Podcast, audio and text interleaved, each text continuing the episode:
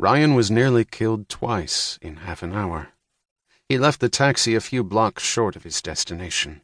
It was a fine, clear day, the sun already low in the blue sky.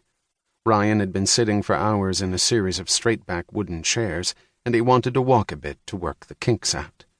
Traffic was relatively light on the streets and sidewalks.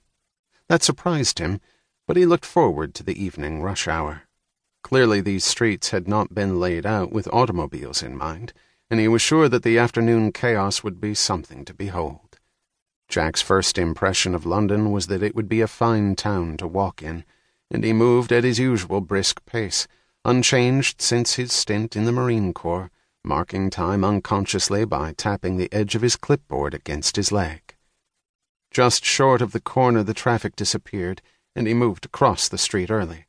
He automatically looked left, right, then left again as he had since childhood, and stepped off the curb, and was nearly crushed by a two-story red bus that screeched past him with a bare two feet to spare.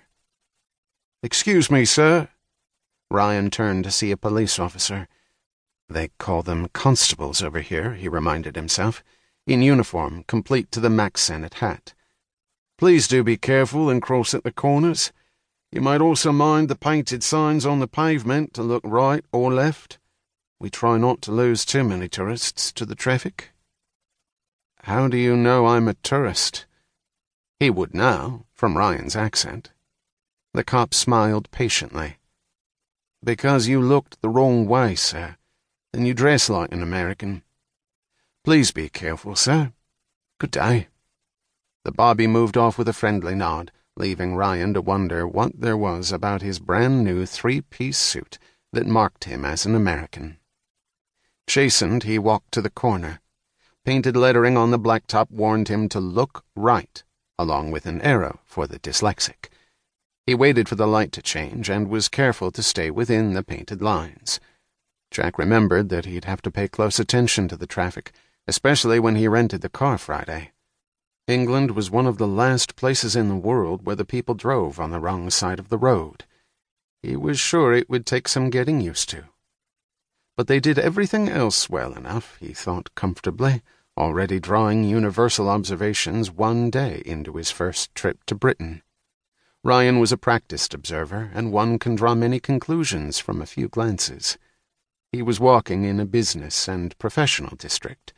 The other people on the sidewalk were better dressed than their American counterparts would be, aside from the punkers with their spiked orange and purple hair, he thought. The architecture here was a hodgepodge ranging from Octavian Augustus to Mies van der Rohe, but most of the buildings had an old, comfortable look that in Washington or Baltimore would long since have been replaced with an unbroken row of new and soulless glass boxes.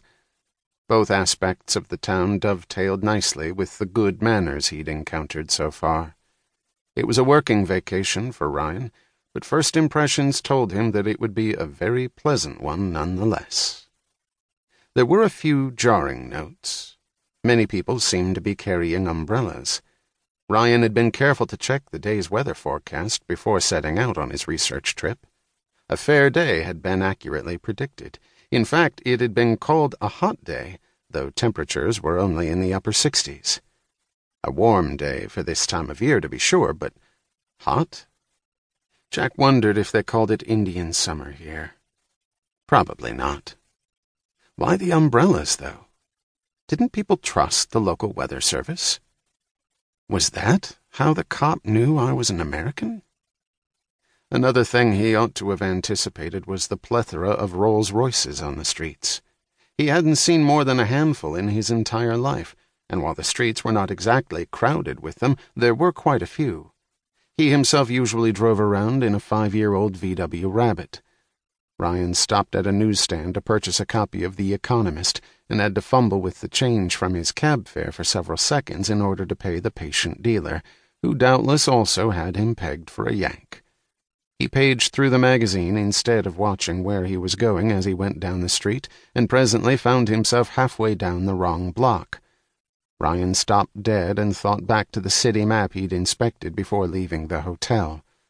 One thing Jack could not do was remember street names, but he had a photographic memory for maps.